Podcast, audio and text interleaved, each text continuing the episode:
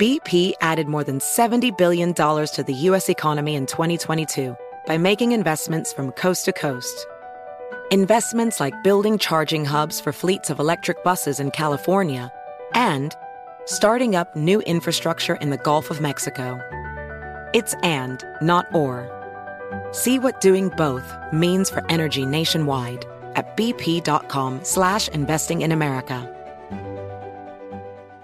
Infiniti presents a new chapter in luxury, the premiere of the all-new 2025 Infiniti QX80, live March 20th from the edge at Hudson Yards in New York City, featuring a performance by Jon Batiste. The all-new 2025 Infiniti QX80 is an SUV designed to help every passenger feel just right. Be the first to see it March 20th at 7 p.m. Eastern, only on iHeartRadio's YouTube channel. Save the date at new-QX80.com. Don't miss it. 2025 QX80 coming this summer. Residents at Brightview Senior Living Communities enjoy enhanced possibilities, independence, and choice. Brightview Dulles Corner in Herndon and Brightview, Great Falls offer vibrant senior independent living, assisted living, and memory care services through various daily programs and cultural events. Chef prepared meals, safety and security, transportation, resort style amenities, and high quality care. Everything you need is here. Discover more at brightviewseniorliving.com. Equal housing opportunity. Hey guys, thanks for listening to Breaking Points with Krystal and Saagar. We're going to be totally upfront with you. We took a big risk going independent. To make this work, we need your support to beat the corporate media. CNN, Fox, MSNBC, they are ripping this country apart. They are making millions of dollars doing it. To help support our mission of making all of us hate each other less, hate the corrupt ruling class more, support the show. Become a Breaking Points premium member today, where you get to watch and listen to the entire show ad free and uncut an hour early before everyone else. You get to hear our reactions to each other's monologues. You get to participate in weekly Ask Me Anythings. And you don't need to hear our annoying voices pitching you like I am right now. So what are you waiting for? Go to breakingpoints.com, become a premium member today, which is available in the show notes. Enjoy the show, guys.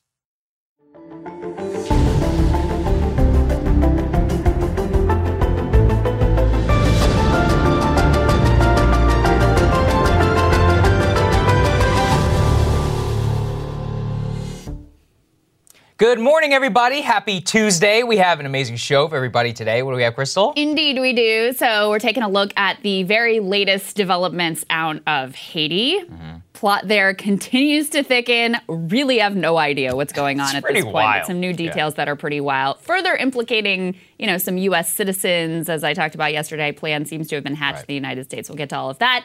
Going to talk about the billionaire space race. I have lots of feelings about it. I know Saagar does as well.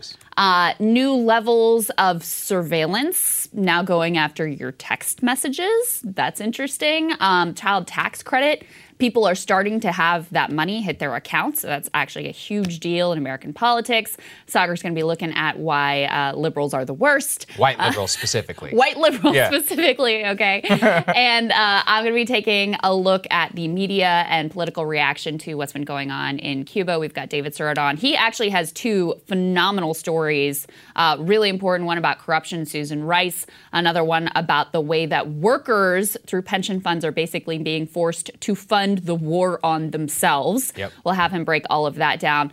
But we wanted to start with not just what's going on in Cuba, but a lot of protest cropping up all around the world some of which the media likes to cover, some of which the media doesn't like to cover. Mm-hmm. Um, we wanted to give you a more sort of fulsome picture of what's happening on the globe right now because it could portend a broader trend as the coronavirus pandemic continues in a lot of places, as the temperatures literally rise in a lot of places of more and more global unrest. So we do want to start with Cuba, which of course captured a lot of attention this week as very rare anti government protests took to the streets. Let's take a look at a little bit of what that was like this week. Thousands of Cubans on Sunday took to the streets over a worsening economy, a display of civil unrest rarely seen in the communist ruled island nation. Demonstrators in the capital city Havana chanted freedom amid heavy police presence. Many called for better access to vaccines, while others blamed the government for daily blackouts. One protester said he was struggling to make ends meet in an economy plagued by sanctions and the global health crisis. So journalists are saying they haven't seen protests of this size in Cuba in decades. It's very rare. Um, you know, some of the things that they mentioned there: food shortages, medical shortages, just basic supply shortages, uh, a lot of economic pressure. Coronavirus cases continue to spike. Of course, you can't talk about any of that without also talking about the now six 60 year long uh, U.S. embargo.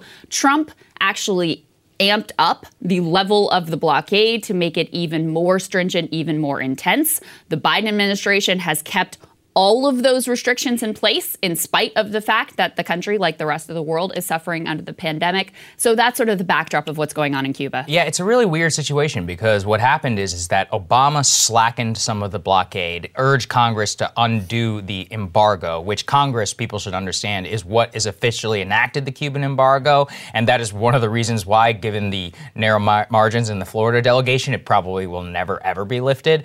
Then B- Trump came in, reversed the policy. Biden is essentially stuck to that policy, even though he's verbally said that he agrees with the Obama policy. So it's a strange thing. Cuban relations have really just been a wild ride since I think like 2014 um, under Obama. And it was one of the things that actually spurred some of the Republican votes down in Florida in 2016 and again in 2020, which people shouldn't underestimate just how large and uh, just how large that constituency is and how passionately they feel. So it's an interesting situation, but you're right, which is that look, and we've heard from people, you know, who are like, "Oh, you guys going to cover Cuba?" Of course we're going to cover Cuba. And the reason why though is that we need to put it in the context of the media is saying it's just about Cuba. And look, you know, all God bless Cuban people, like certainly have suffered. There were a lot of people who were uh, who were cracked down on yesterday. But as we pointed out, there's a lot going on um, in the rest of the world, and South Africa is actually also in the midst of some pretty horrific violence, which we have a little bit of video from. Let's take a listen and, and just take a look at what it looks like there.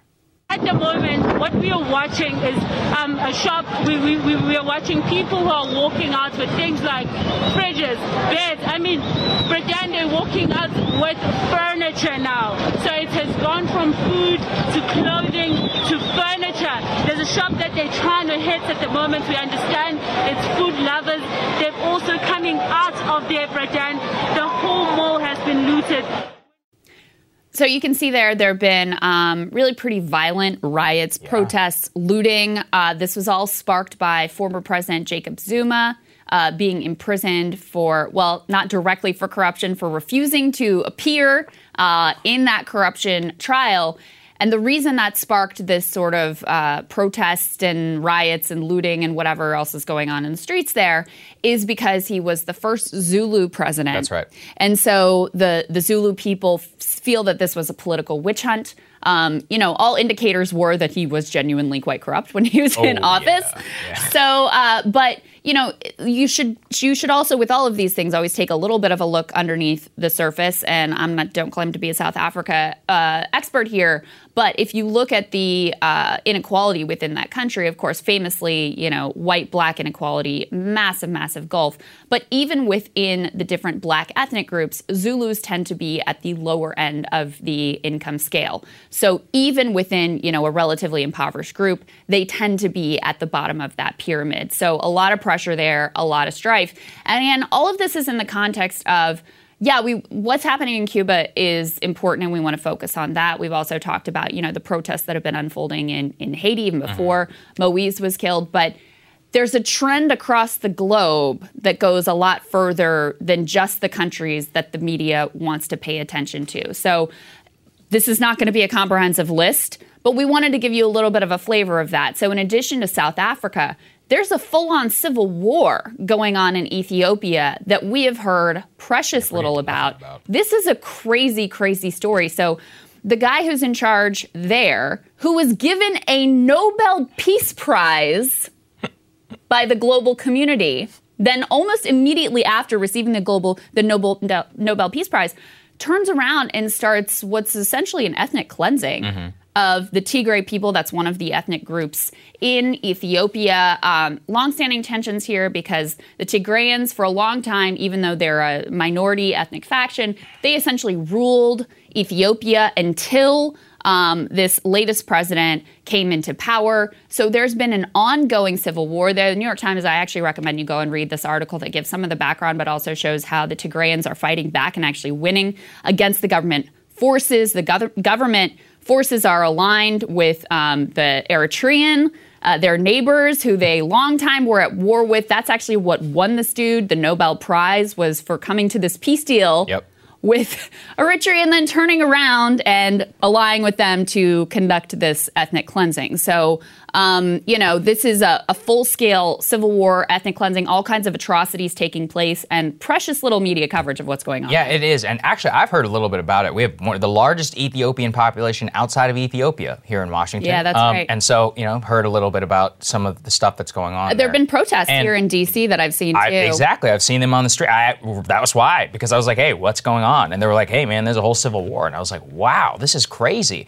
And it's funny um, in that uh, in that context. So Aung San, I forget her name, Aung Suu Kyi, I believe, the Myanmar leader, uh, Obama, and now this person, all three Nobel Peace Prize winners who went on to uh, to to kill people afterwards, which I do think is kind of fascinating. And when you think about it in that context, it just demonstrates how facile so much of this is. Like, oh, you brokered a agreement here, and you know we don't want to, you know, go, we don't go after it too much, but there's very very little follow up. There's very little actual coverage and context that people, especially here in DC, are willing to put that into. And if anything, it just makes me, I think it makes us both upset in that selective coverage over specific types of protests cheapens the response because Washington will mobilize to one, and like we're saying, look, like nobody is saying that what's happening in Cuba is not important. They don't wish the people in Cuba the best, all of that. But it makes it so that it can trigger, you know, the Washington machinery of a type of response. And that's not necessarily a good thing. I mean, let's consider a long history of American policy, particularly in Cuba. Um, and I am not one of these Howard Zinn leftists, okay? I'm saying, like, look, this is not a good legacy in, in terms of what's happened in that country in our own policy. And over a long period of time, probably backfired more than anything. Mm, yeah, pretty much anything that anybody has tried to do, and probably bolstered the Castro regime, if you really want to think about it. Well, that's the thing is, um, you know, people rightly point out that they make excuses in Cuba. They point to the American All the sanctions all over over Yeah. everything, and you by continuing that embargo, you're giving them an excuse to cover for their own domestic failures. I mean, we've been doing this for 60 years now, people. Yeah. You've been thinking it's been wor- going to work for that long. So if you actually care about the misery and the suffering of the Cuban people, there is a thing you can directly do right now, which is to lift the blockade and take another course with regards to Cuba if you actually care about the suffering of the people there. But it's all very selective. I'm going to talk about more this more in my monologue. You know, the only protest or human suffering that uh, plenty of Democrats, but you know, off like sort of uniformly people on the right seem to care about are in like Cuba, Venezuela, and China. Rest of the world, we don't care so much about, especially if it's protests against uh, a government that happens to be right wing. We don't hear anything about those protests or liberation struggles or freedom struggles or police brutality. We don't hear anything about that. Um, so one of the things that we talk about here is number one, what the media chooses to show you and our politicians choose to fixate on is important. Yeah. And even when they're being accurately portrayed, which, you know, I wouldn't say that the Cuban struggle has been completely accurately portrayed, but even when they're being accurately portrayed, the fact that you have this narrow lens leaves out a bigger picture of what's going on all around the globe. And number two, you don't get to pick and choose like your principles when they're convenient. You don't get to be against foreign interventions, except when it's this one Yeah, regime right. that ideologically suits my interest to have them overthrown. Yeah. You don't get to say, like, I don't really care about these humanitarian struggles going on, except when it gives you a, this, like, I hate socialism talking point that's convenient for your cable news hits. And that's what we see a lot of the political class doing, and that's what we see a lot of the media doing. I do think that this trend, though, that's happening around the world of a lot of unrest is something that we are likely to see continue. So we just talked about Ethiopia. Um, we also have in Colombia, there have been months long protests against a right wing government there. Um, the thing that initially sparked this was a tax reform package that was seen as exacerbating the burden on poor and middle class families. It's really expanded, though, to be a sort of broader critique. There's been huge state sponsored violence, um, police brutality, and crackdowns against something you haven't heard about, even as there's a lot of concern, uh, right, rightly and justifiably, about the crackdowns that are happening in Cuba. So this has really expanded to focus on the inequality in Colombia writ large, um, desires for better health care, devi- desires for a more just society, uh, pushback against police brutality. All of that has sort of come to be encompassed in these protests that, again, have been going on for months that you probably have heard very, very little Yeah. about. No, you're right. And I think this is why it's important that we try to cover it in a measured way. And, you know, I see the same thing. Like all these leftists, like, oh, no, there's no Uyghur genocide, you know, going on in China. Actually, Maduro is the greatest president who's ever lived in Venezuela. Oh, but in Cuba, they have.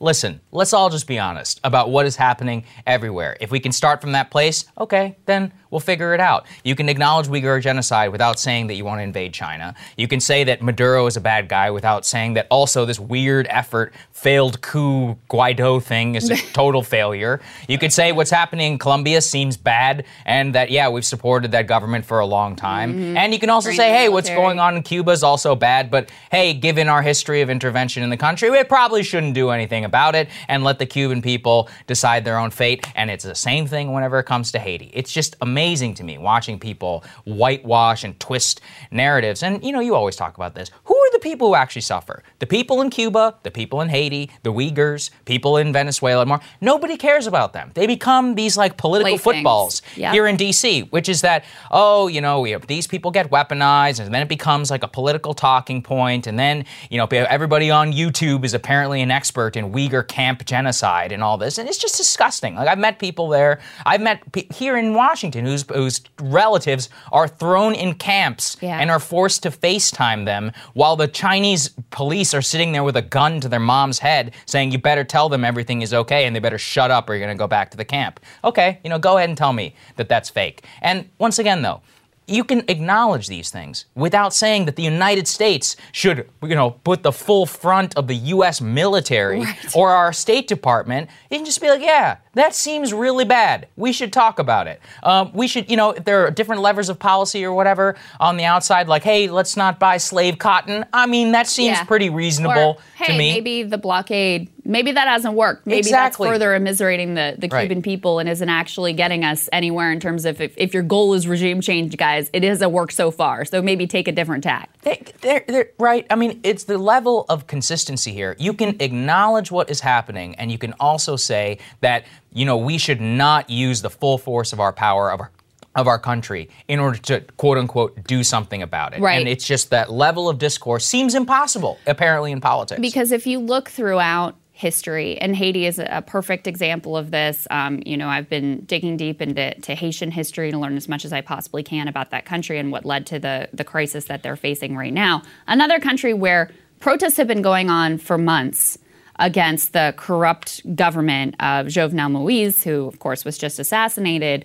Um, Moise had been backed by the U.S. government. We're going to get to Lebanon here in just a second, but Moise had been backed by the U.S. government in his just decision to, hey, I'm going to stay in office for an extra year and I'm going to rule by decree. U.S. government backed him. And so we haven't heard anything about those protests who, that had been going on for months and um, the violence that had been occurring on the streets there as gangs have really taken over, you know, the streets of Port-au-Prince in particular. And one of the arguments I heard yesterday for why so much attention on Cuba but not these other places is, well, Cuba's closer. Well, Haiti's also pretty, pretty close, guys. Haiti's pretty close. So uh, maybe Cuba's a little bit closer, but Haiti's right there next door too. So if you're thinking like, oh, it's right next door, and we could have a refugee cry, we could have you know a direct impact on Florida, the rest of the nation. You should also be caring about Haiti in that regard as well. The last one we wanted to bring up here, and again, this is not a comprehensive list. We want just wanted to give you a sense of how much unrest there really is in the world right now, num- all with different root causes and reasons and specifics to that locality and that nation and what the people there are struggling with.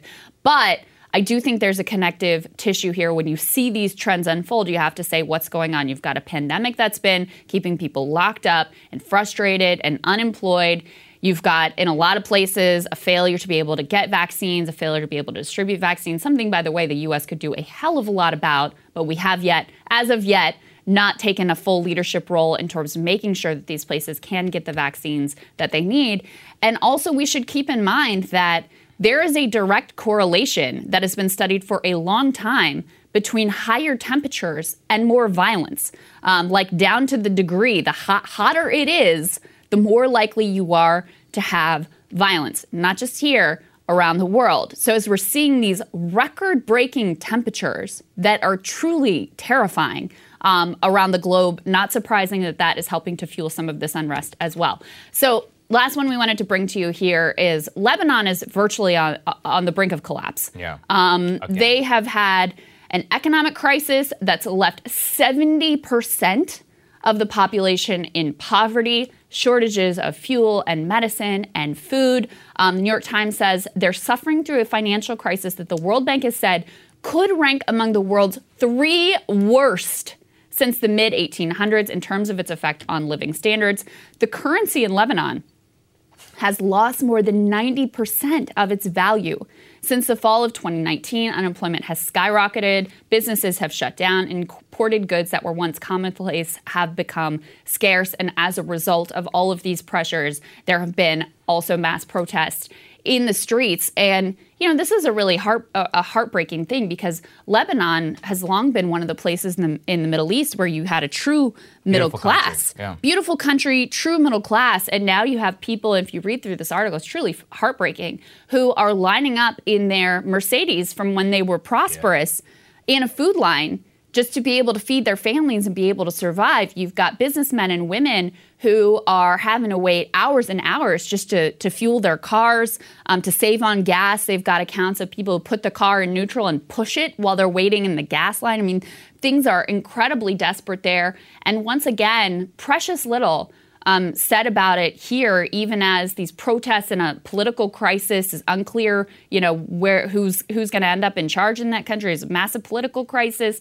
massive economic crisis, financial crisis, and very very little focus. I, I haven't seen a single uh, cable news segment certainly about what's going on there in Lebanon. I really had to dig to find out some details from the New York Times about the facts. No, that's right. And, uh, you know, I guess the one positive thing I'll say about this every one of these countries we're discussing has incredible food. If you think about it, Mm. Lebanon, Ethiopia, Haiti, I have uh, to say, Cuba. I'm not a fan of Ethiopian. Really? Oh God, Love she's, you she's, missing out, man. The I'm Berb- with you, the, but I I, believe it's love that gray bread stuff. Oh, I, can't, love it. And what's with that, spice, berbere or something? See, I like the spicy food. So, look, shout out to all of you. Thank you for all for creating this incredible cuisine. If there is a real takeaway here, it's that look, there's a lot of chaos that's around the globe. And if you look actually deeper, in almost every single one of these, deep economic inequality, authoritarianism Yeah. combined with horrific class dynamics is basically at the story That's the of recipe. all of it. That's right. Lebanon has always been a deeply class stratified society. They've been in turmoil for 20 years. Ethiopia is the same way whenever it comes to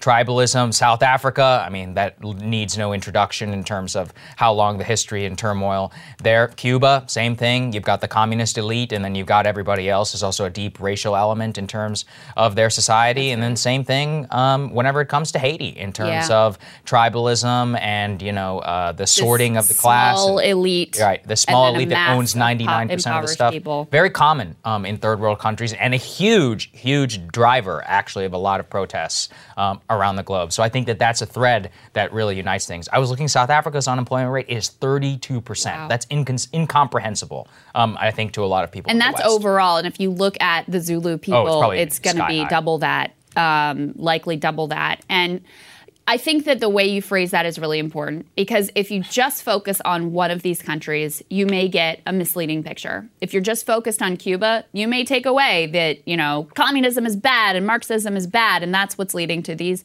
protests. If you just look at Colombia, you might just say this right wing government is Yeah. bad. Um, and there are those specific elements that are important to look at that are significant to each individual context. But we also have to see the trend that's happening around the globe and brace ourselves that this is probably going to be another year of a lot of unrest, of a lot of, course. people pushing and fighting for more, of scarcity, of you know bread lines and fuel lines and all of that. And, um, you know, we don't want to take our eye off the ball of these struggles happening all around the globe. Absolutely. New developments in Haiti. and this is crazy. So, okay.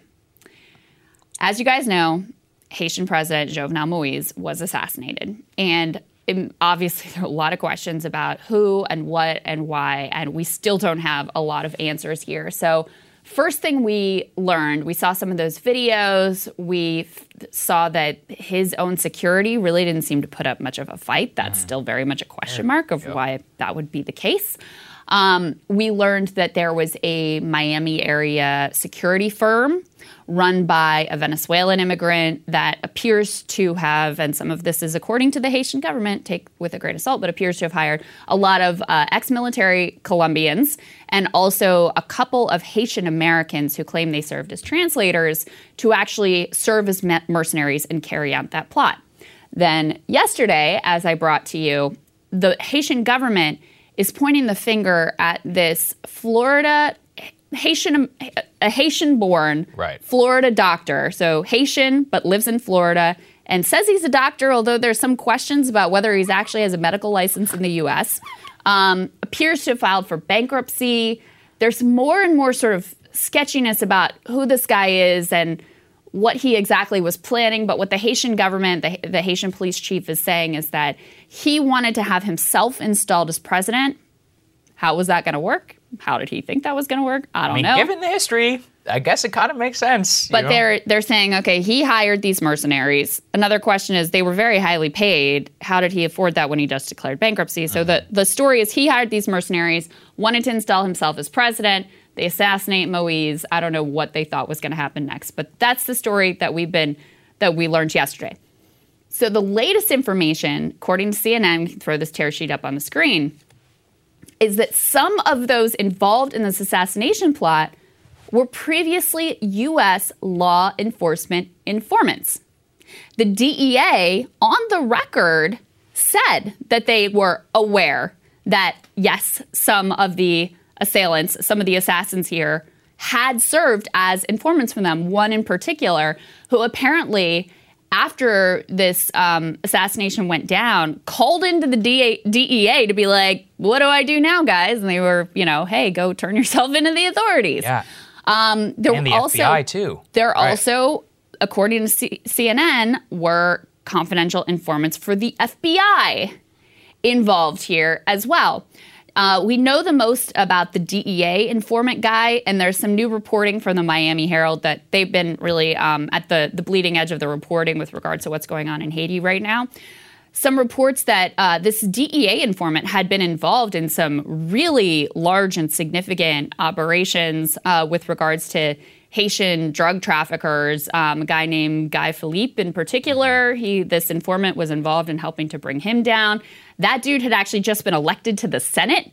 And they got him uh, just a few days before he was going to be sworn in, because if he had been sworn in, then he would be immune from prosecution. Right. So, um, so anyway, this this person is involved, and then we don't know anything about the FBI informant or informants who were apparently also involved.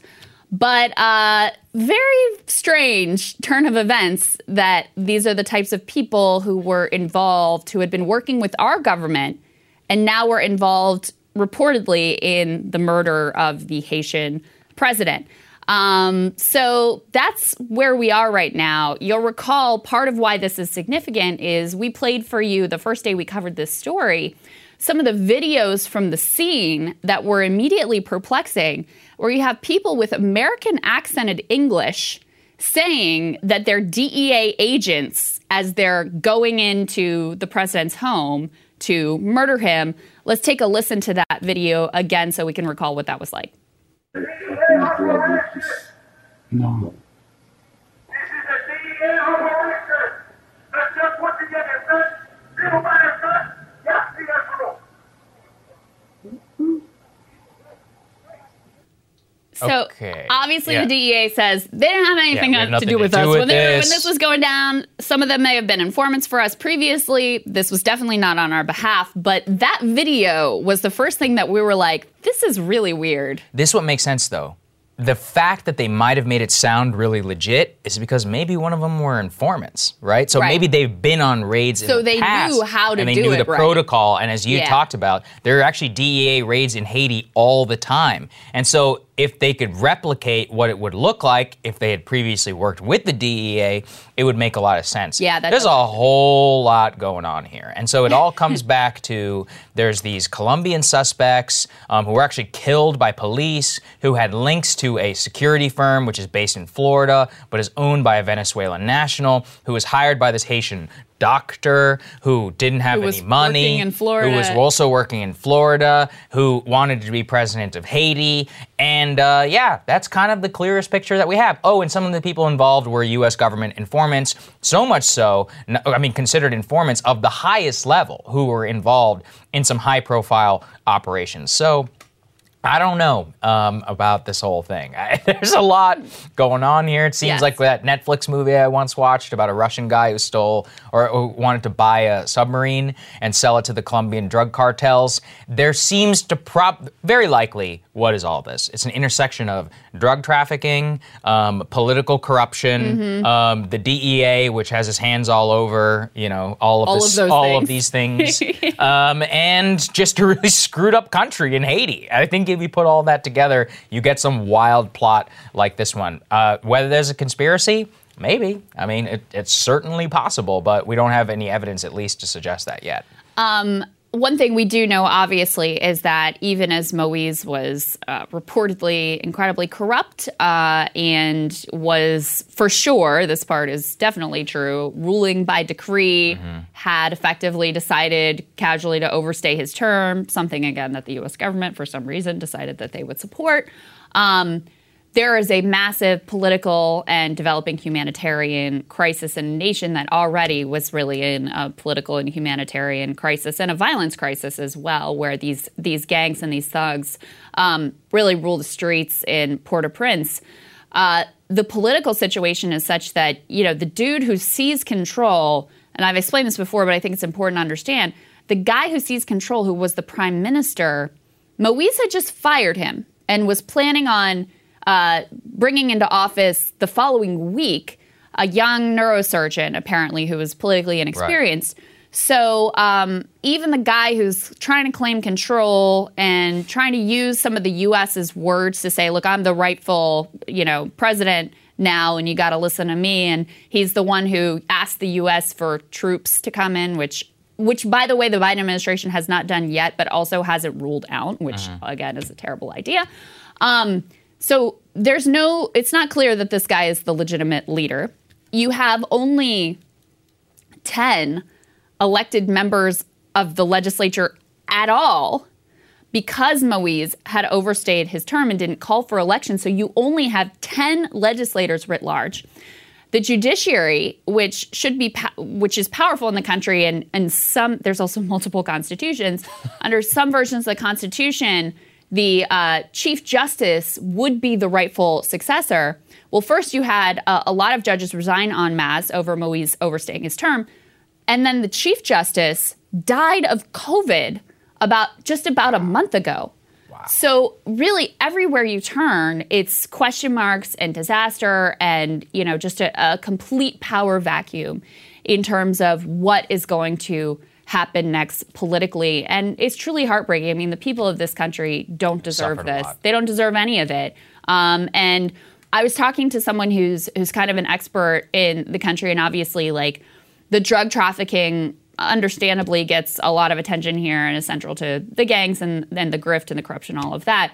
But um, what they were telling me is that one of the primary uh, political grifts in Haiti is actually to uh, accept bribes from different importers to allow them to bring in their goods Yep. without paying the import tax. Mm-hmm. So to bring in its they call it contraband, but it's it's you know normal goods, sodas and chips and Right. whatever they want to import. And so that's one of the primary grifts. So when you talk about political power in Haiti, you're also talking about a lot of money at stake. Yeah. And that's, you know, could be at the center of who wanted this power, who was Moise at odds with, who was hoping to be able to come in and, and fill the vacuum. Those are the sorts of questions that people are asking. And again, one big question mark here that should be easily resolvable by the surveillance cameras within Moise's residences what happened to his security personnel? Not a one of them was was injured or wounded. Um, there's no appearance that they fought or resisted at all. Was the DEA ploy really so effective that they just stood down and did absolutely nothing, or were they in on it? Um, some of the legislators in Haiti are suggesting in radio interviews that perhaps the security personnel themselves were in on the job. So that's some of the speculation that's out there. Again, the latest reporting is that you have the DEA confirming that at least one confidential DEA informant who seems to be have been involved in some high level um, drug trafficking stings. That person, you know, was involved in the assassination plot. You also have indications there were FBI informants involved. That's the very latest we know, and uh, we're definitely going to continue to follow it because it is just, um, first of all, it's really important to know what's going to happen in that country, and second of all just a wild story to understand who and what and how and why this all transpired. Yeah, no, that's exactly right. Hey, so remember how we told you how awesome premium membership was? Well, here we are again to remind you that becoming a premium member means you don't have to listen to our constant pleas for you to subscribe. So what are you waiting for? Become a premium member today by going to breakingpoints.com, which you can click on in the show notes. And then next to a story deep, to, deep in my heart, um, I have a lot of feelings about the oligarch space race. Everybody knows I love space. Um, I've actually just finished a book on Project Mercury, which you, some of you might know about the right stuff and more. So I've been thinking a lot about this um, and and how to frame it properly. And you know, there was a speech yesterday by Richard Branson. He recently went up to uh, 50 miles, which is the technical edge of space. What I call fake space. What Krystal calls fake space, which I mean, it is kind of true because it's not real. So, like, unless you can see the ocean blue and you're in, you know, the blackness and you can see the International Space Station, I personally don't think it counts. But all these guys apparently think that it does. If you want to experience weightlessness, you can literally go up to like 40,000 feet and just plunge. People have been doing it since like 1945. Um, all that being said, let's take a listen to what Richard Branson had to say, and we'll talk about it on the other side. We're here to make space more accessible to all, all and we want to turn the next generation of dreamers into the astronauts of uh, today and tomorrow. Um, we've all, of us on this stage, have just had the most extraordinary experience, and we'd love it if a number of you can have it too. Um, and with that in mind, I have some news. Um, so today, Virgin Galactic is thrilled to announce that we have partnered with Omaze uh, to open space for, for everyone.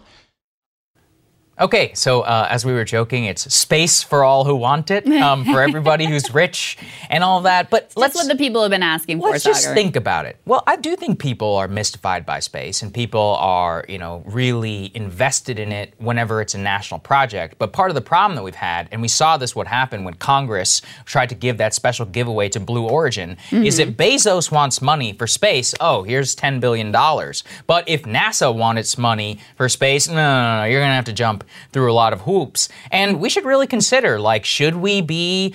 Look, What's happened is that Richard Branson and then Blue Origin, Musk in particular, has actually done something revolutionary. The other two are really just like literally recreating projects that we did in the 1950s in Right. order to get into space. Like, we accomplished this already. Yuri, Yuri Gagarin did this in 1961, okay? That's how long ago we went into fake space or whatever. Alan Shepard went into suborbital flight in 1962. It's already been done. John F. Kennedy was literally president when all this was happening. Why are we outsourcing these capacities, which we have as humanity, as Americans, to the private sector? I mean, do you really want them to have control over? If you consider, you know, Star Trek and all of that, space is the next frontier, the final frontier. Well, if you think about it, why are these billionaires who are specifically come from Silicon Valley obsessed with it? Because the way that they made billions of dollars is you own the infrastructure of the next big thing. Amazon is the infrastructure of the world store. Uh, Elon Musk and then PayPal, the infra- financial infrastructure online. Richard Branson is a little bit different in the way that he became a billionaire, but the mindset is the same, which is that if you want to make billions and billions in the future, you want to own the railroad, so to speak, of the next infrastructure of what we're at. I personally think that should be public. Think about how much investment and the semiconductor and all of the technological advances that came from Apollo, from the Mercury program, Gemini program, and all of that. And that just seems gone. And I thought it was really crystallized in this clip of a young reporter on CNN being like, I'm just never gonna forget this day. Eh, Just just watch this.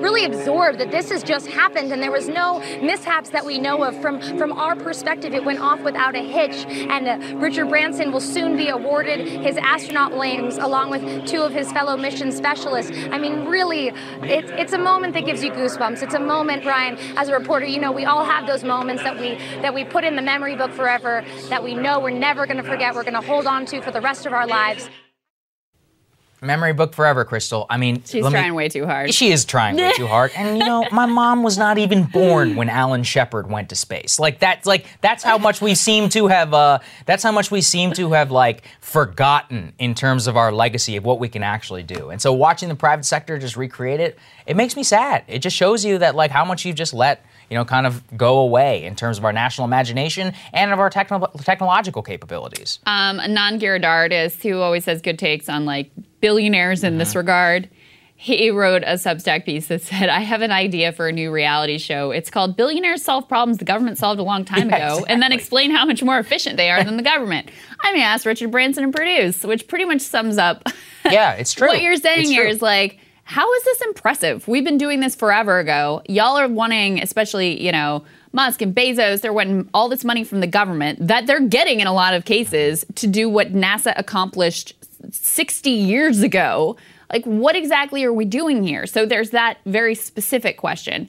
There's also this sense of like, you all are the richest people on the planet, and you could do anything you want with your money to make this world that we all live in a better place, right? You could make a lot of different choices to focus on the human beings that are actually here. And yet, there's this aura about it of like, you know, the elites of the world have basically screwed up this world. Uh, if we look at what's going on with climate change now, it's it really is terrifying because we seem to be uh, leapfrogging every projection that's like worst case scenario. We seem to be getting there faster than even the worst case scenarios envision. And um, you know, elites disproportionately contributed to climate change and corporate interests and business interests and all of that. So there's a sense of like, okay, y'all screwed up this planet, and now you're just like, that's okay. We'll just figure out how to get on to the next one. Um, there was an exchange. Let me find this. Elon Musk tweeted uh, last night. Those who attack space maybe don't realize that space represents hope for so many people. And Marianne Williamson, as she Mm. often does, had a phenomenal reply, which is that the problem is that Earth represents hopelessness for so many more. And so there's this sense of like, number one, why are we outsourcing these public goods and government function and government capability to a private sector that's like 60 years behind and way less efficient than the US government has been in these things? And also why is this why is this your focus? Why is it that all these billionaires are jumping into the space race rather than figuring out you know the the next big technology to make things good here at home. I think it all I just- think all of that kind of goes together. I think it all comes down to this, which is that look, eh, and this is Anand's always bigger point, which is that why do you outsource public goods in all forms? So, Yeah. like, once again, it's actually people are always like, why doesn't Bill Gates and Elon Musk or whatever donate their money? It's not. It shouldn't be up to them. Their Right. whims of their philanthropy That's right. should not be up to them. We Right. should determine our societal problems together and use our government to fix them. And if we have to raise taxes, so be it. And you know, I mean, like I said, I'll cut Musk much more of a break because they actually did, you know, revolutionary technology in terms of relanding rockets, dropping the price of satellites, and all that. I think that actually is something inherently better for the public good. Same thing in terms of delivering astronauts to the space station. But Blue Origin and Virgin have not accomplished any of that. Literally, not even close. And They- it also just feels like a vanity play. it is a vanity play. Yeah. I mean, you know, Branson explicitly wanted to go before Bezos, and I mean, look, uh, like I don't want to. go after the engineers and all of that that made it possible. What it is, is that why are we celebrating and forgetting our own legacy of being able to accomplish astounding and incredible things? And it's like that reporter probably doesn't even know that we did this back in the 1960s. 1961 is whenever we went into space as mankind. 1962 as the United States. John Glenn orbited the Earth in 1962 a couple of times. It's like these were things which were huge in the national memory and it's just like forgotten within a single generation. And you look now, we don't even have, I mean, I always see NASA being like, oh, well, we're going to have a moon base by 2028. I'm like, get out. No, you're not. The same, or we're going to Mars by 2040. It's a total joke. And the real truth is that if there's anybody who's going to make it back to the moon or Mars, it's probably SpaceX. And God bless, you know, okay, good. But I will always have qualms with the idea that a private company, which also has contracts with the Chinese government and all these other people, uh, they're at the end of the day, SpaceX is is loyal to the dollar. That's not their fault. That's just how it is. Like you shouldn't necessarily have your next space program, especially if it's something that could be the future of humanity. It shouldn't be. It should be beholden to a country or to the you know to the people in Yeah. the spirit of the International Space Station. That's very Yeah. well said. Um, we're taking, you know, science and exploration and potential hope for the future of humanity, and from the jump, turning it into a commodity to be subject to the same capitalistic whims and corrupt forces and dedication of the profit margin over ev- literally everything else that you know everything here is already subjected to. It reminds me of the scene from Fight Club when the guy, guy I forget what he says. It's like the IBM stellar sphere, or he talks about how corporations are going to be naming the constellations or whatever in space. Yeah, here we future. go. And you know, he, he wasn't that far off. I remember with the Red Bull jump. That's when I was like, man, this is a little The bit Red too Bull close to Jump reality. Balloon brought to you Yeah. by Amazon. There you go. Yeah. It's not too far away. That's uh, we do want to stick to also a very important story. Yeah, yeah. Speaking of dystopia, uh, we've actually entered that. So this story flew completely under the radar yesterday. But if you read this, it is some of the most stunning things that you'll see proposed yet by the U.S. government in terms of surveillance. Let's put this up there. So the administration is very concerned with the unvaccinated. Okay, you know, that's absolutely true. 99%, I believe, of the deaths from the Delta variant in the United States so far are from the unvaccinated population. But look at what they're calling for. They are calling for taking such an aggressive approach. They want to call on SMS characters or SMS carriers to mete out false messages. And it's not just the government. Read this sentence. Biden allied glu- groups, including the Democratic National Committee, are also planning to engage fact checkers more aggressively and work with SMS carriers to dispel misinformation about vaccines that is sent over social media and text messages. Uh, what? Now, look, I think people should get vaccinated. I have two doses of Moderna, and so does Krystal. Happened months ago, feeling completely fine. But this is way over the line. You cannot censor people's text messages. Or imagine getting a text from your kooky uncle who's like, "There's a 5G chip in the vac," and you're like, "Okay, uncle," you know, whatever. And then AT&T is like, "Your uncle has sent you misinformation. Here are real li-. No, absolutely not. Because as we have now seen, when YouTube and when uh, Facebook and Twitter underwent the most censorious campaign in modern history around vaccines, you can think what you want about that. They paved the way to take off anything that they possibly want, where there's a lot of special interests with a lot of, you know, want, ways and wants to weaponize this. Once you do it once, it will continue to happen. This is a line that we cannot break. Going through to people's private communications between each other via text message. Imagine AT&T should have and they make this argument all the time. We don't want we have want nothing to do with our customers' phone Right. calls. We have nothing to, this actually will put them in the relationship between you and somebody else. If they want to be common carriers and treated as utilities and all of that, then you can't be doing stuff like this. This is straight up like I mean, I saw all these people talking about what's happening in Cuba. Yeah. Yesterday, the Cubans cut, cut off the internet, and everyone's like, "Oh, everybody understands the internet and free expression and the ability to communicate Right. is vital to." Right. Yeah, I mean, I agree. um, meanwhile, the DNC and the government want to censor your text messages. Again, even if you agree that everybody should get vaccinated, if you want more aggressive, fine. That's up to the White House. They can go a speech and they can plan a whistle stop tour and they can go all over the country and make the case. Okay, go for it. But this level of intrusion into people's lives on the SMS, there, there is no going back from that. It should only be used in a single case. A nuclear weapon is incoming. Take shelter. Right. That's about it. And Right. whenever it comes to that.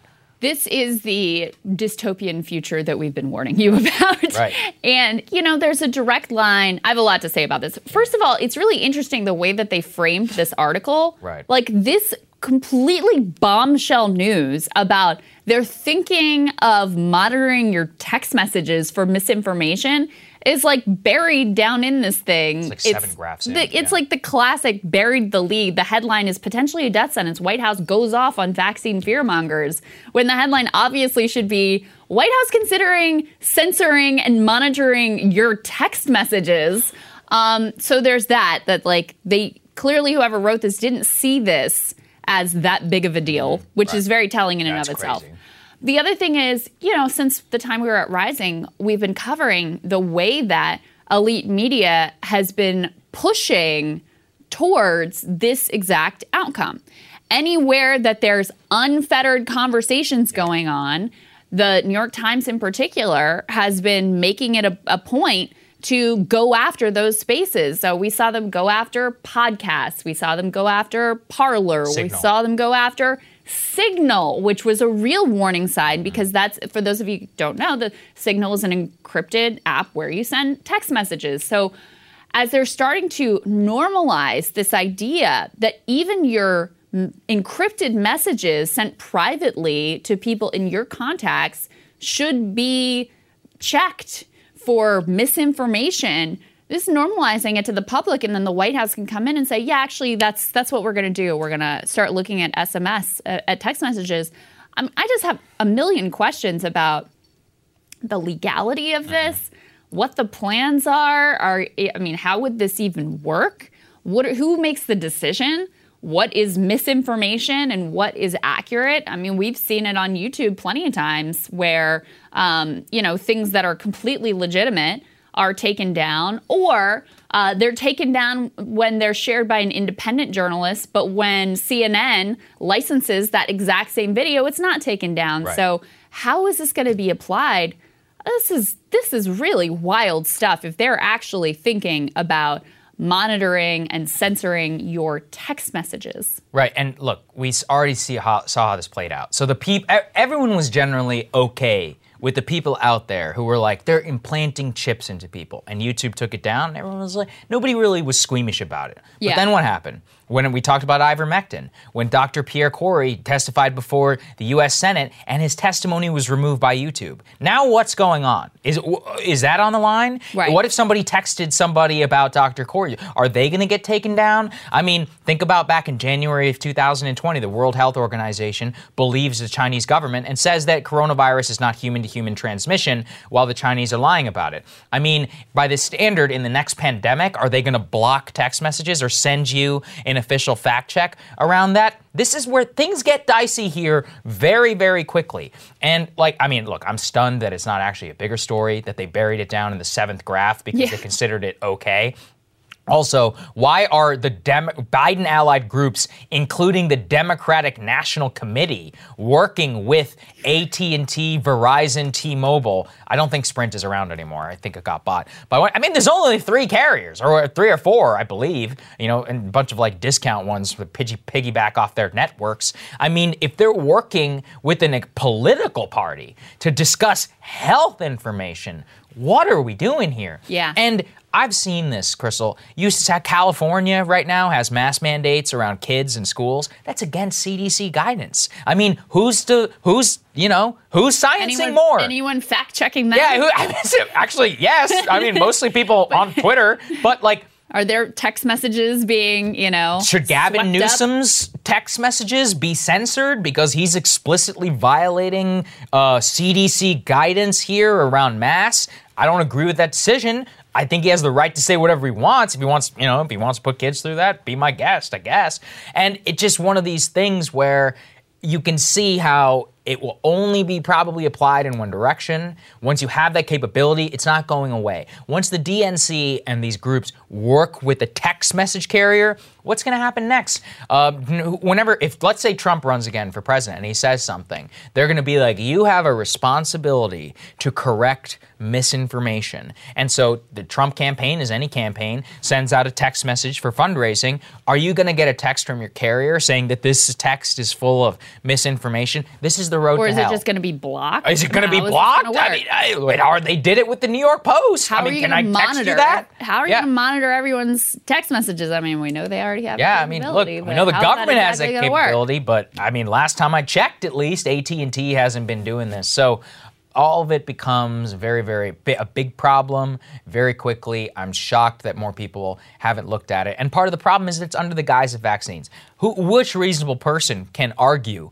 And say, oh, like we, I want people to get vaccinated. You know, everybody Yeah. knows vaccinated. I'm vaccinated. All that, but it doesn't matter. I mean, we're seeing already. Also, uh, we, I don't think we have a tear sheet of this necessarily, but the people who are not vaccinated are disproportionately poor, below $50,000 a Yeah. year, and likely to be in poverty. I mean, these are people who don't trust institutions. They're largely downwardly mobile. They've been screwed over by the medical system and many more. Well- who can blame them? And you think blocking their text messages Well, is going to accomplish this? Here's the other piece Yeah. of that um, from that same survey. Uh, somewhere around like a quarter of people under who are earning less than fifty thousand dollars a year who haven't gotten vaccinated yet actually want to get vaccinated. Ah, there you go. But guess what? We don't have paid sick leave. Or can't take day off. in America. there you go. can't take a day off from your job, let alone if you have symptoms and you're sick and you can't come in the next day. good point. You can't you can't do it. So, you know, for for you and for me, it was no big Yeah, deal. it's good on If I needed to take off, you know, we got the weekends off. If I needed to take off, we would have figured it out. It's fine.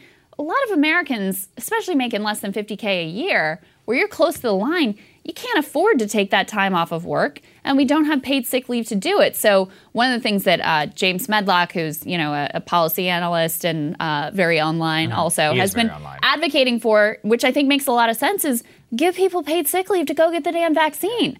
That would do way more than your SMS misinformation monitoring bullshit or whatever else it is that you're planning to do. Because you have a large group that wants to get the vaccine but has logistical life hurdles. Reduce those hurdles, make it easier for them so that they can actually get it done. And then you start to get to the place of, you know, right now, part of why they're, I guess, freaking out and reaching for these sort of extreme solutions is we've had we've had a good we've done a good job of getting the people who want to get vaccinated and for whom, you know, that's an easy proposition of getting them vaccinated. Yep. Now there's a flattening off of people going in and getting the vaccines. So they're reaching for these kind of extreme solutions so that we all can get to, to herd immunity and just get as many people vaccinated as possible. Well, really obvious one that, that Medlock has been pointing out is give people paid sick leave so that they can take time off work and get this done and not worry about if they have a reaction, they have symptoms, and they need an extra day to be able to rest and Yep. recover. Seems like way better, way better approach than whatever this nonsense is ultimately. And one thing that I disagree with that you said is that you think it'll only go in one direction. On vaccines, yes, that's true. But look, Trump gets reelected. You think he's not going Oh. to use this power? You're right, actually. You think That's he's not going to use this same power against, you know, liberals or leftists or whoever or whatever against Medicare for all? Who knows, right? Um, because one thing we know about presidential power is once you have a tool in your toolkit, they never give it back. Once the powers are expanded, they never ever take a step back and say, you know what, this went too far. So this precedent gets set, then you better be comfortable with Donald Trump or Ron DeSantis or Don Jr. Anyone. or whoever ends up as the next Republican president having the exact same capability. That, actually, you know what? I'm glad you corrected me because you're right. Which is that once it gets codified by the government and once it gets codified by a political party working with a private carrier and the government gets to set the terms of what's true and what's not, that is. I yeah, mean, next time it'll be the other world. RNC working Yeah. with the government. You want that? to. Do you want uh, the Do you want the RNC pumping out election inf- information to correct misinformation Mm. when all that was going on? Yeah, just just think about how haywire this whole thing goes. Um, yeah. Anyway, I, that's all we have to say about that.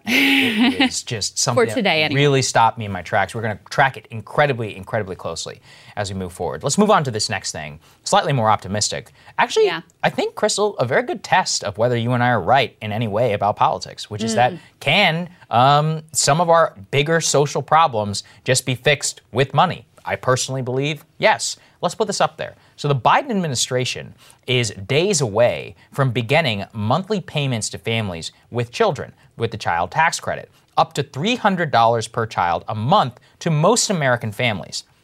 Now, that is thanks to the temporary increase. I think it's only a couple of years here. But this, I believe, expires in the middle of the midterms strategically um, in, in order to make sure that people won't vote against it. It's a very interesting test of if you give people $300 a month per child, A, uh, why, do, why do people on the right support this? Is it going to increase fertility rate? Because a lot of moms say that the number one reason they can't have more kids is because they can't afford it. A lot of families say they can't afford either the daycare or a mom or a dad, anyone, wants to take off work and or doesn't want to work anymore and stay home, but they don't have the financial capability.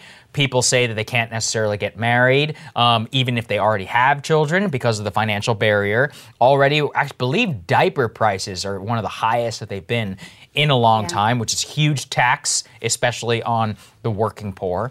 So $300 per month per kid, that's a lot of money. And when you consider, especially almost what the average American family, if they do have kids, it's like two kids, that's $600 extra per month. I mean, in some places, that's not necessarily rent. Maybe that's half your rent. Maybe that is your diaper budget.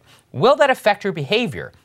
More importantly, will you remember it come election day? And because this is basically a universal program, I don't think you can take these things away. Um, but I could be wrong. It could be that the culture war is so powerful that this will fade away and we'll just forget about it. In some ways, that's what happened with the stimulus checks, but those were one time. This is a monthly payment which people will receive for more than a year. Yeah. So once it becomes part of your financial budget, once it becomes part of your life, are you going to A, reward the people who gave it to you? And B, are you going to fight for that program? Are you going to make it and change societal behavior? Will it make things more stable? Like, you know, we were talking about global chaos Yeah. in the show. It's a big test. I, I right. honestly have no clue. Yeah, that's that's all really accurate. And for once, um, Democrats were actually a little bit smart about the way that they did this politically.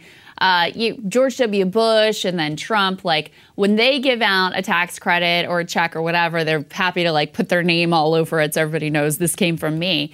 Um, I actually got uh, a letter in the mail from Joe Biden letting me know about the child tax credit and you know they so they've done a more effective job just of marketing this of like hey guys you're getting this money and it's because of us um, i wanted to read to you a little bit of what this could mean for families and and single moms um, who are you know right at the poverty line who are struggling to to make the budget work month to month uh, this is from that new york times story they say few places evoke the need for this credit more than Lake Providence, Louisiana. It's a hamlet along the Mississippi River where roughly three quarters of the children are poor, including those of Tammy Wilson, 50, who's a jobless nursing aide. The $750 a month she would receive for three children will more than double a monthly income that consists only of food stamps and leaves her relying on a boyfriend right now. She says, I think it's a great idea. There's no jobs here. And while the money will help with rent, Miss Wilson said the biggest benefit would be the ability to send her kid kids to things like camps and school trips. She said, kids get to bullying, talking down on them, saying, oh, your mama don't have money. They feel like it's their fault. And, um, you know, it just gets to me to think about kids who are being bullied like that, who are struggling, who don't have, you know, these basic basic experiences of childhood, who have to worry about things like whether they're going to have enough to eat. And one of the things that's been encouraging in this is yes, this was a Biden administration effort, but there are some Republicans who've been pushing in this direction too. Mitt Romney, in particular, Yeah, had right. had a different plan and this isn't revolutionary. This helps to get us closer to where most of the rest of the developed world is. Um, and if we're not investing in our kids like what are we doing? You know if you take the sort of like heart and humanity out of it and think about just our trajectory as a nation there is literally no better investment that you can make in our people than in childhood in you know in the earlier the better that's what all the research shows like the more money you invest at the beginning of a child's life the better off they're going to be for their entire life and the more in a position they're going to be to contribute to society we've also seen through these little trial runs of the stimulus checks that we had during the pandemic, mm-hmm. we've seen the way that this has eased the burden Drop for poverty. people. We've seen the massive impact that it's had on poverty. Here's some of the numbers. So, among households with children, after the stimulus checks, reports of food shortages fell 42% from January through April. Um, another broader gauge of financial instability fell 43% among all households. Frequent anxiety and depression fell by more than 20%. And they say while the economic rebound, other forms of aid no doubt helped, the largest declines in measures of hardship coincided with the $600 checks that people got in January and the $1,400 checks that mostly they got in April. When you give people money directly, this isn't, this is the old trope oh, they're going to spend it on booze or cigarettes or whatever, you know, the lobsters or like sneakers is the other one that you hear all the time, um, particularly in like a racialized context. But no, what we've seen from study after study and real world experience with these checks is people spend it on rent, on their electric bill, on food, on, you know, clothes or experiences for their kids. They spend it on being able to like take a day off of their current miserable job and find something new that meets their skill set more, is more fulfilling, or has a higher wage, or gives them more time to be with their kids, gives them that little tiny bit of power. And that's part of what we're seeing in the market right now is like, because people had even just this little bit of help during the pandemic and were able to get just a tiny bit ahead, they've been able to leverage that into more power in the workplace. More, you know, the labor market for the first time has tilted ever so slightly back towards workers. That hasn't happened in like 40 years. So, look, I wish they would have made it permanent from the jump. I hope that you're correct that ultimately they're able to, you know, this becomes so integral to people's lives and their budgets and it's so supported. And I think the way they've structured it where it's it's not completely universal, but it's it's most more or less a universal provision makes it much more likely that politically this will succeed and will disproportionately benefit the most disadvantaged people in the entire country, which would be, by the way, poor children. Those are the most disadvantaged people in the entire country. I do want to give one warning, which is look, we're entering a very strange economic period. Um, the level of economic optimism is higher, is, has is the highest it's been since 2005, if you can believe it. So welfare politics could easily come back in a big way. And I don't want people to have a false picture about how that might look like. And they actually quote somebody here in the story. A man, Mr. Sullivan, he has four children. He's gotten by on unemployment insurance, food stamps, and odd jobs. Could collect 1150 a month, but is so skeptical of the program he went online to defer the payments and collect a lump sum payment next year. Otherwise, he fears if he finds work, he have to pay the, money back. He says, quote, government assistance is a form of slavery. Some people do need it, but then again, there's people that are doing is living off the system. And same thing, there's another woman who's a low income parent. Uh, she describes the program as wasteful and counterproductive, and she lives 90 minutes away from the person who you discussed. So don't underestimate the power of welfare politics. I'm telling you, this could come back in a big, big way, um, and it could be actually a, a huge blow against the program. That's actually another thing we just frankly have to contend with. I saw unemployment insurance, for example. 52% of Americans supported ending the extra unemployment plus up. Well, what I would that- say though yeah. is that the programs that have been most successful and most both most politically successful They are in U.S. universal. history I are agree. universal. Right. So that's why Social Security and Medicare can't touch But you have to pay into Third it, right? rail. That's that's where things but get they're real dicey. they're universal programs. The Yeah. way that welfare politics generally works is something becomes racialized or something becomes well, this is a, a benefit that is just for the undeserving poor. Mm. Typically, what we've seen through American history is when you have a benefit that is universally applied more or less, it garners more political support because it just makes it harder to be like, oh, well, it's those bad poor people who are getting this. You know, the Ronald Reagan, the welfare queen, the young bucks buying I do think T-bone it steaks. helps. The middle class is getting this significant. So I do think that helps a lot. of 100%. mitigating that, but you know, I just want to put out there that this could be a be a Yeah, I mean, welfare politics have been very powerful in American history, but I think it is somewhat protected against that because of the breadth of who is ultimately getting this. It makes Right. it hard to be like, oh, it's those lazy people who don't deserve anything and just need to like bootstrap Mm-hmm. themselves up. We shall see. Hopefully. Wow, you guys must really like listening to our voices. Well, I know this is annoying. Instead of making you listen to a Viagra commercial, when you're done, check out the other podcasts I do with Marshall Kosloff called The Realignment. We talk a lot about the deeper issues that are changing, realigning in American society. You always need more Krystal and Saagar in your daily lives. Take care, guys. All right, Saagar, what are you looking at? Well, uh, we talk a lot here on this show about the detrimental effect that the culture war is having on our politics today. All of us can feel it when we interact online, to how it bleeds into our personal lives and hurts friendships, it offends feelings, uncomfortable conversations at Thanksgiving. Everybody knows what I'm talking about. It seems collectively we all lost our minds in the last several years. Part of the problem, though, seems to be this where can we all agree that it sucks? We agree on that. But it doesn't seem to be a way out. Because at the end of the day, most people still feel like the other person is the aggressor, responsible for the tenor of our politics, with no choice but to fight. Now, I find that question really interesting. Who is to blame for the culture war in its 2021 form? There is a lot of blame to go around. There's some interesting new analysis, though, who tell us might be some of the biggest instigators. Blogger Kevin Drum, he lit the internet on fire recently with some charts that he assembled. He glibly titled it, If You Hate the Culture War, Blame Liberals. Now, before our liberal viewers get up in arms, consider this. When Drum says liberals, who he's really referring to are a specific subset the MSNBC, CNN, white, upper middle class person who likely went to a four year college degree institution and has a lot of power in American life. Drum demonstrates that aside from same sex marriage, the share of partisans adopting a more partisan view since the year 2000 on issues like immigration, taxes, abortion, religion, and guns have near, nary moved at all on the Republican side, while skyrocketed on the Democratic side. In other words, people who overwhelmingly identify as partisan Democrats have become much more partisan Democrats in the last 21 years. This chart in particular is striking, which shows that on a partisan scale of 1 to 10, if you look at 1994, the average Democrat was a 5, the average Republican was a 6. That seems consistent with the America that I grew up in in the 1990s. But look at today.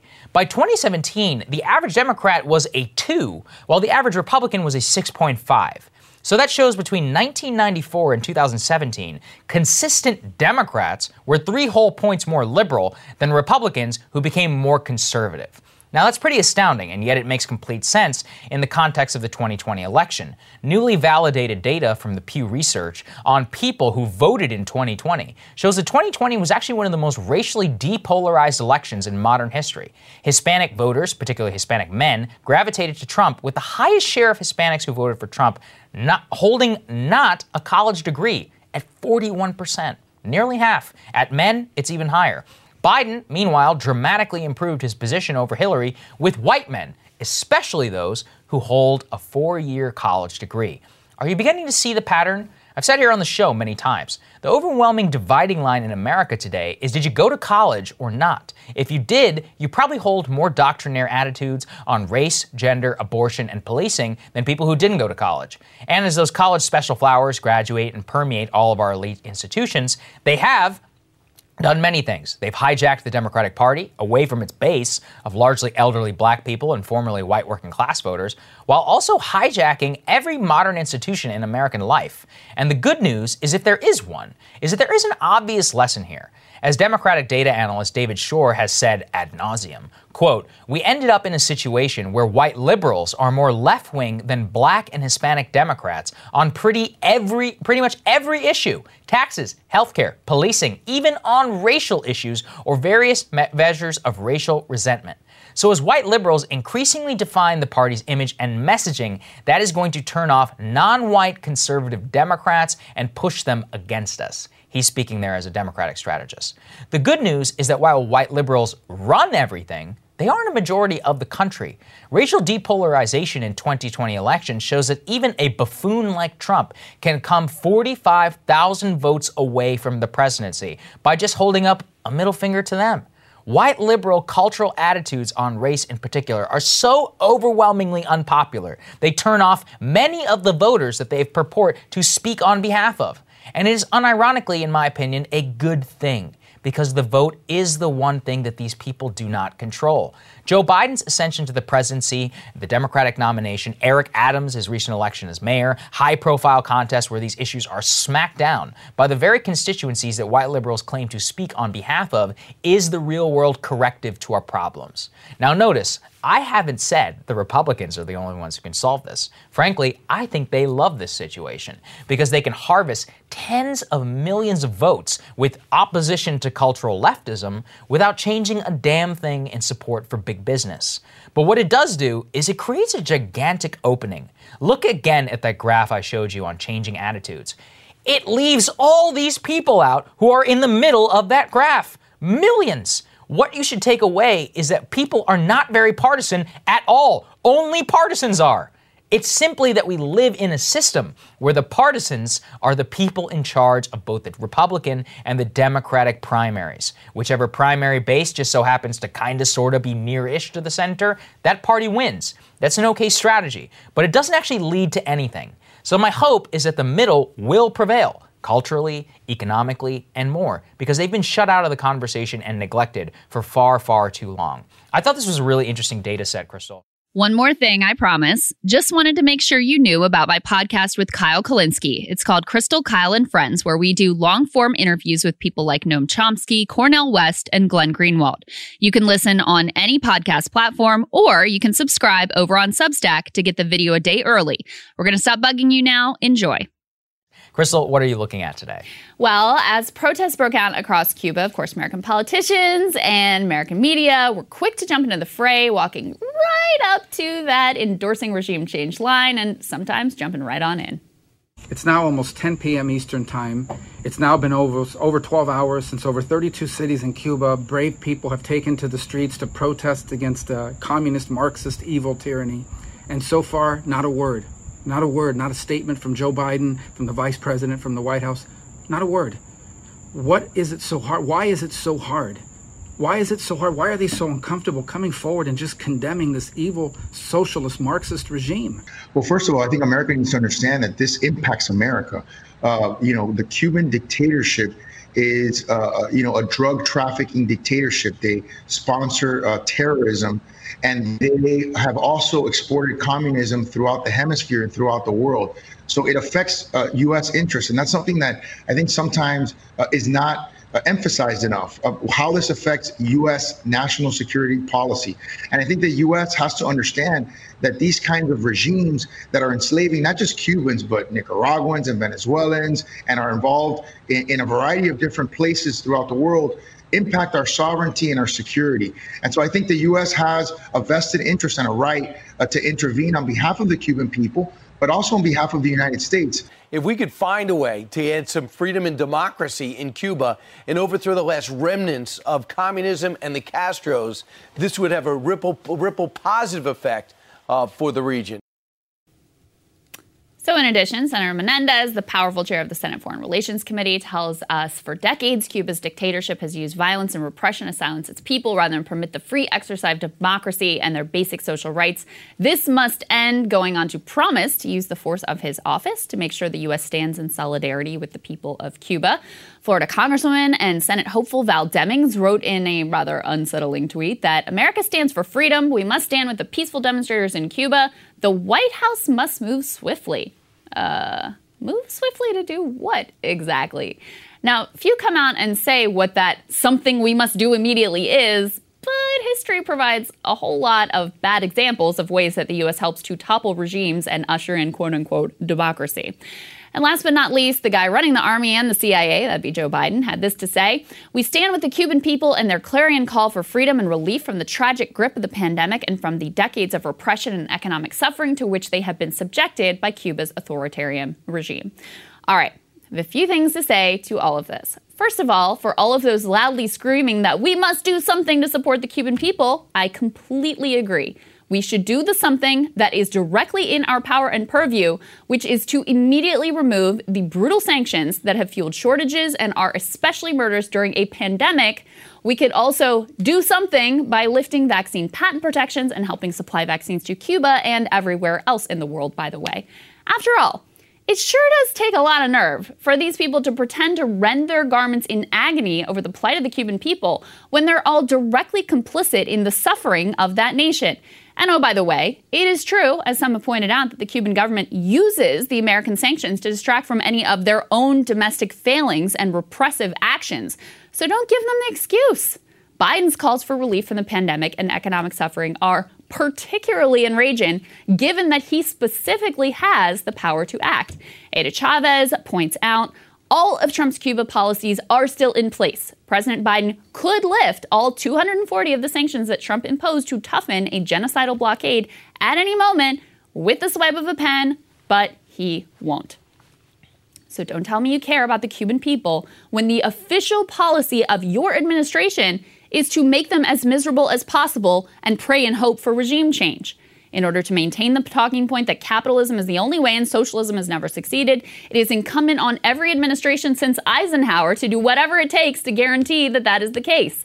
Oh, and also to pretend that the examples of democratic socialism in the Scandinavian countries somehow don't count. There's another piece here that really also annoys me. So, as we discussed, protest movements have been popping up all over the world for all sorts of different reasons. But the second anything happens in Cuba, well, then it's wall to wall media coverage and outraged politicians running to the nearest camera to demand that we stand with the people and take action and that America loves freedom. Casual observer would think that the only protests on the planet right now are happening in Cuba. Sadly, the reality is there are a lot of horrifically oppressed people all over the globe. Yet somehow the only ones who the right and plenty of Democrats, by the way, seem to care about are in Cuba, Venezuela, China, and a few other countries because the Cold War is literally never over. So, as long as there is one U.S. corporation that can't do business in a single market in the world, Colombians have been protesting the neoliberal policies of their right wing government for months and were met with government sponsored violence. But I didn't hear too much about that from our newfound freedom fighters. Ethiopia is in the middle of a whole ass civil war with their repressive government attempting to exterminate an entire ethnic group. No one said a whole lot about that. The Haitian people, nearly as geographically close to US as Cuba and impoverished by hundreds of years of exploitation and US backed regime change there, they've been protesting against their now assassinated US backed authoritarian president for months, and none of y'all said a thing almost no U.S. media outlet sent their considerable journalistic resources to find out what was going on in Haiti. I certainly didn't hear any of these calls to stand in solidarity with the Haitian people in their yearning for actual democracy. Marco Rubio, representing a state with a lot of Haitian Americans, certainly couldn't be bothered to comment, and we heard nothing but silence from any of these other Twitter based freedom fighters.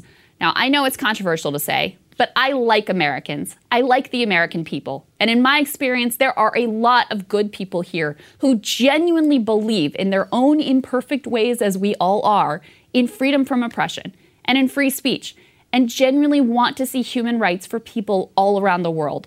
A lot of Americans really believe in the stated values and aspirations of America, even as our government sometimes acts, often acts, counter to those principles. And frankly, it makes me sick to see the selective weaponization of this humanitarian impulse, to turn it off and on like a spigot in order to justify and serve as cover for actions that, if we're being honest, are really about enriching elites, protecting corporate profits, and fighting for the right to exploit the resources and humanity of every single country on the planet. Actions that end up creating more misery for the very people we pretend to be helping. The Cuban people do deserve freedom of the meaningful kind, liberation, relief from economic suffering. And if we actually cared about them, rather than sending out another tweet about how socialism is evil, we'd do what is actually in our control. We'd lift the sanctions and we'd help with vaccines. Until we do that, I don't want to hear one word from any of these fake humanitarians who only care about scoring a good talking point for their next cable news hit. And that is what disgusts me, Saagar, the manipulation of the American. We are very pleased to be joined by the one and only David Sirota. Of course, he is the founder and what do you call yourself? Editor in chief of Daily Poster, which you can find. Where do people find you, David? Go subscribe now. Uh, dailyposter.com. And link in the description. So there we go. Um, as you are about to experience, David is doing incredible journalism over there with a great team and uncovering stories that, you know, expose the way power really works in this country. So if you care about that kind of thing, um, you should definitely subscribe. And if you don't care about that, that sort of thing, I really don't know why you're watching this show. anyway, um, your latest scoop, David, is really quite a bombshell about Susan Rice. So we can throw this up on the screen. So she stands to directly benefit from the construction of what is this like a ta- tar sands pipeline um, that while the biden administration got a lot of credit and um, a lot of applause for killing keystone they went ahead and greenlit this one um, and she really stands to personally benefit just break down for us what you found here Right. So Susan Rice is the domestic policy advisor, the top domestic policy advisor for Joe Biden. Uh, she has a, a, number of, of serious ownership stakes in major companies with business before the federal government. Uh, one of the stakes that she owns is a stake in a company called Enbridge. Enbridge is the company behind the Line 3 pipeline that is that is designed to bring tar sands, very dirty, particularly dirty oil, down from Canada uh, into the American market. Uh, the Biden administration recently uh, sort of over the objections of environmental groups and indigenous uh, tribes, approved and backed the Line 3 pipeline, uh, backed the Donald Trump policy of boosting that pipeline, the, the construction of that pipeline. Uh, and Susan Rice owns, as I said, a major stake in the company uh, that is uh, behind that pipeline. So Susan Rice, uh, while advising the White House on domestic policy, uh, has been in the White House advising on domestic policy when the president and the administration made a decision uh, boosting a company that she has an ownership stake in. And federal ethics regulators uh, have now sounded the alarm. Uh, we obtained a, a document uh, from the Office of Government Ethics in which they are effectively instructing her uh, to divest her holdings in Enbridge and in a, a number of other companies uh, whose uh, worth right now in the public markets is about 30 to 31 million dollars. So she has, uh, we have a situation where you have ethics regulators saying uh, there is a serious problem here. Now, if that wasn't mind blowing enough, the other part of this is what I've called the corruption deduction. And if you can believe this, that that because the ethics regulators have flagged this as a conflict of interest, uh, there is a special law on the books that allows government officials who have such conflicts of interest to cash out of the holdings and defer capital gains taxes. In other words, they get a tax break uh, if they have a corporate conflict of interest when they sell off the holdings. Now, the argument is is that they that's worthwhile because that says that if the government forces you to divest your holdings, the government has to give you something. But I, I kind of look at it as like the federal government has created a special tax break uh, for corporate conflicted government officials uh, to to benefit from. That is stunning, David. I didn't know about the tax piece of it. And. I, I want to reiterate the sums of money. We're not talking about a couple hundred grand. 32, that's a lifetime fortune, thirty-two million dollars from more than three dozen companies and one index fund. And this pipeline alone is a windfall of $2.7 million worth of shares. And having direct conflicts of interest like this is not new. Um, she's probably not the only person in the Biden administration, but it just goes to show how much confidence is undermined in the government, as you're saying. And not only does she, you know, not only does she have it and has to sell it now, but she's not going to pay taxes on it. And has she addressed this in any way, David? Uh, no, the White House did not uh, offer us any comment. Uh, the, uh, she has not, I haven't seen her say much of anything uh, about this. I mean, the amazing thing is, if you really think about it, is to go into that particular job where you are overseeing, I want to underscore that, overseeing the White House Domestic Policy Council. You're basically making policy uh, on essentially everything domestic. To go into that job with those holdings, uh, not getting rid of those holdings even before you go into the into that job. I mean, it is just mind blowing. And look, there have been in the past, you know, Hank. This came up when Hank Paulson uh, became Treasury Secretary. Uh, the use of the so-called certificates of divestiture uh, to defer uh, millions of dollars of capital gains taxes. I mean, it is just kind of mind blowing that on top of having a conflict of interest, you then get essentially financially rewarded for having it. How is this legal? Yeah. Like, I mean, seriously, for someone to have this blatant conflict of interest in you know a policy area that you know she could very well have uh, advisory capacity, some power and, and jurisdiction over. How is this permitted, and how common is this? Well, I think it's I think it's quite common. Uh, I mean, I'm not sure it's so common at the at the levels of holdings that we're talking about. And look, to be honest, the the federal law we're talking about, this tax loophole, you could argue that it was designed to try to find a, a, a, a common ground here, a, a, legitimate way to deal with this. Hey, listen, if the government orders you to divest your stock, uh, the government has to kind of uh, give you something to make it easier for you. But in this case, and in the case of Hank Paulson and people with you know tens, hundreds of millions of dollars, it essentially uh, offers them a way uh, to to evade the taxes that they would pay otherwise. In other words, it, I'm not saying Susan Rice did this, but if she had wanted to, if she had, and she had previously been in government, let's remember that. If she had wanted to, if she had thought through it, say, hey, listen, I got a bunch of holdings here. Uh, I don't really want to pay uh, capital gains taxes on this. I'm going to go back into government. I'm going to get myself a nice job for a couple of years, and I'm going to get myself a certificate of divestiture. I'm going to get the ethics regulators to say there's a conflict of interest, and then boom, that means I now get to use this special law that nobody else gets to use that allows me to defer capital gains taxes way into the future. It also yeah. just it seems like the damage is already done because you had the conflict of interest when the decision about the permit was made, and uh, I'm sure the stock jumped on the news that this permit was going through, and so and now, now she gets to divest at the higher stock price. So it seems to me like in, in a lot of ways the damage here has already been done. Um, David, I also wanted to get you to break down though for us another incredibly important story uh, that I know you've been working for a long time on, which uh, is how workers are being forced to fund the war on themselves.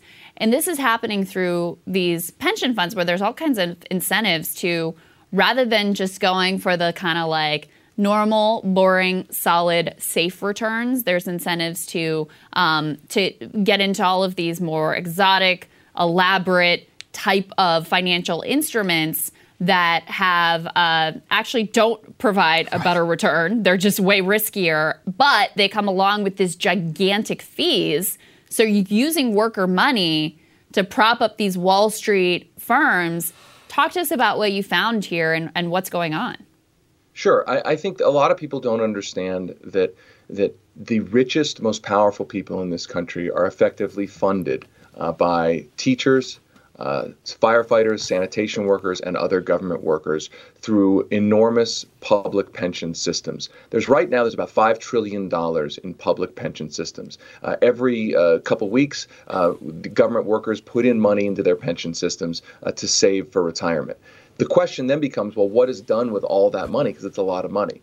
And as we've seen over the last 10, 15, 20 years, a larger and larger share of that money is not going into basic plain vanilla investments like a Vanguard fund, a stock index fund. Uh, it is going into so called alternative investments. And that's a fancy word or fancy term for private equity, hedge funds, real estate, all sorts of exotic investments. Now, you could argue that that's a good deal for the workers if those exotic uh, investments were delivering right. outsized returns to beat the market.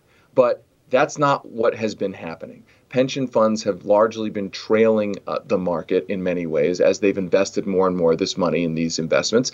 And the, part of the reason why these investments uh, don't deliver outsized returns is because they charge, as you allude to, such enormously high fees. Uh, the, the 2 and 20 fee model is what it's called 2% management fee, and then 20% uh, of the profits off of the investment go mm. to private equity firms. So this is, the, and, and by the way, uh, a lot of the billionaires who own private equity firms then use the so-called carried interest tax loophole to classify the earnings they're making off of workers' money uh, at a lower effective tax rate than everyone else in the economy pays. So wow. you have a situation where workers' money is essentially funding uh, the the uh, economic inequality. And by the way, uh, the investments themselves, many of the investments themselves are the kinds of investments that aren't good uh, for workers, right? I mean, you've got worker money funding a private equity industry that be- has become famous for driving down wages, uh, famous for mass layoffs, uh, famous for you know behind the surprise billing scandal uh, in the United States, behind uh, the the healthcare crisis. So you have workers' money that is effectively financing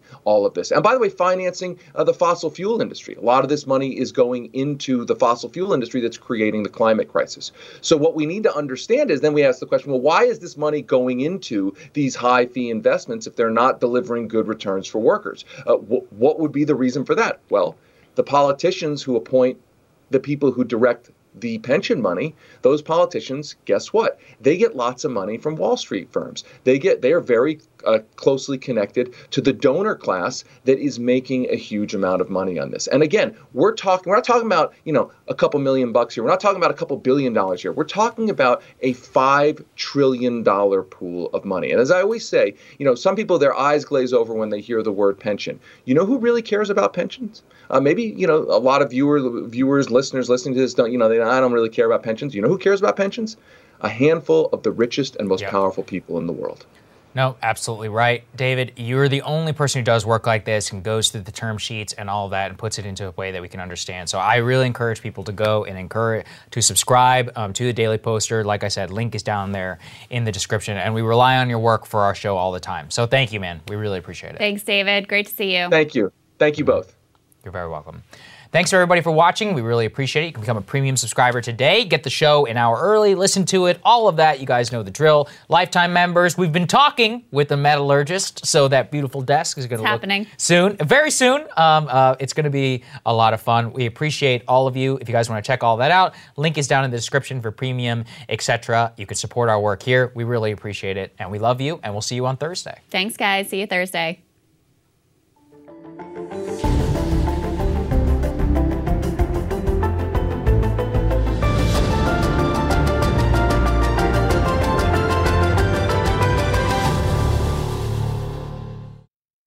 Thanks for listening to the show, guys. We really appreciate it. To help other people find the show, go ahead and leave us a five star rating on Apple Podcasts or wherever you get your podcasts. Really helps other people find the show. As always, special thank you to Supercast for powering our premium membership. If you want to find out more, go to crystalandsagar.com.